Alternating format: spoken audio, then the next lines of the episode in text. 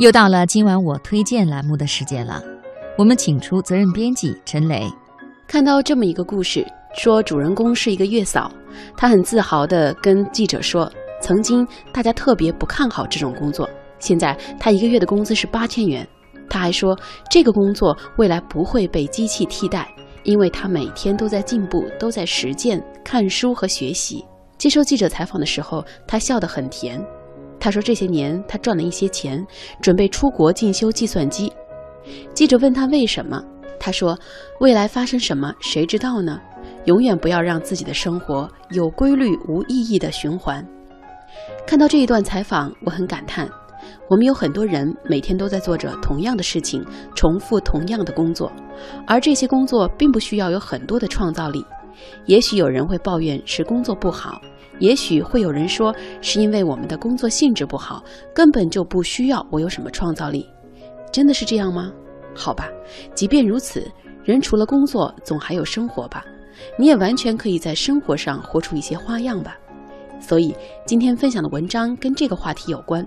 文章来自《读者》杂志。你是不是活得像个复印机？前些日子我去医院看病。医院里人山人海，病人焦虑，医生烦躁，挂号排队花了一上午，终于到我了。前面一个老大爷不停地问着值班人员：“我下次来什么时候啊？这个药靠谱吗？费用在哪儿交啊？”值班人员不耐烦地回答着，因为每天都有无数的人来问同样的问题。那位值班人员先是无奈地回答着，后来嗓门提高了八度，像是在吵架一样。到我以后，吓得我连大气都不敢喘。看完病，我急忙跑下去交费。交费窗口已经排了很长的队，排到我的时候，我多嘴问了一句：“多少钱？”那人不说话。我又问了一句：“多少钱？”那人脸色无光，似乎在回答一个有关生死的问题。他瞪着我，极其不耐烦地想说点什么，又戛然而止。我有些不高兴，大喊一句：“大哥，到底多少钱呀？”终于他爆发了，说：“单子上有，你自己不会看吗？”我赶紧看单子，交了钱。走之前，我嘀咕了一句：“怎么这么不耐烦？”结果一不小心他听到了，他大喊一句：“我就不该不耐烦吗？”我走在路上，满脑子都是他的那句：“我不该不耐烦吗？”我实在是弄不懂他为什么说自己就该不耐烦。这明明是你的工作，既然你选择的工作就是机械的做一样的事情，那么这份工作给你带来的就是体制内的稳定和安稳的待遇，你就应该承受一些无聊的枯燥啊。可是走着走着，忽然我懂了。的确，他应该不耐烦，毕竟他这么年轻，却过上了每天重复的生活，除了循环就是循环，日日夜夜，每天都是这样。这样的生活能耐烦吗？我想起前段时间放假，我和朋友去高中看老师，我们走到操场，第一个认出的就是我们高中的体育老师。他拿着球，低着头，同学们在操场上驰骋，他却无聊地在边上玩着仅剩的几个球。朋友说，这个景象似曾相识。忽然想到，我们高中的时候，他也是这样，体育课从来不会组织我们干些什么，只是把球发给大家，让大家自由活动。这么多年过去了，学生们一批一批的更换。但是这些老师的日子却在一天一天不停地重复着。可是，如果一个老师的幸福感都不强，每天被动重复做着一样的事情，自己的生活都过得平淡无奇，怎么可能教好学生呢？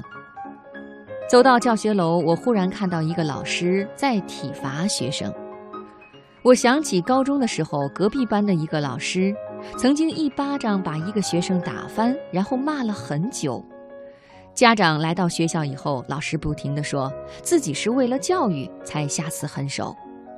后来我自己当了老师，坚定地认为，一个老师如果真是为了教育，绝对不会上课打学生。如果一个老师爆发了怒火，百分之百的跟他自己的生活有关。我甚至可以大胆的假设，那个老师每天不变的生活状态，导致对自己、对生活不满意，他崩溃发怒，最后施加到学生身上。遇到过很多老师，他们在学校里的生活一成不变，甚至很多老师的课件多年都不更改。他们忘了，当日子开始循环的时候，人自然也就不再进步。当一个老师都不进步的时候，工作自然也就每天平行运转，学生当然就不会受益了。谁错了呢？答案很简单：你为什么要让自己的日子那么有规则的循环？那天我看了一个数据，多数中小型企业的平均寿命是二点七年，世界五百强的平均寿命是四十年。而我们的职业生涯大概也是四十年左右，也就是说，如果你刚毕业就创业，刚好把这个公司创办成世界五百强，到了你退休那年，差不多它刚好倒闭。所以人这辈子啊，一定会换好多不同的职业和单位。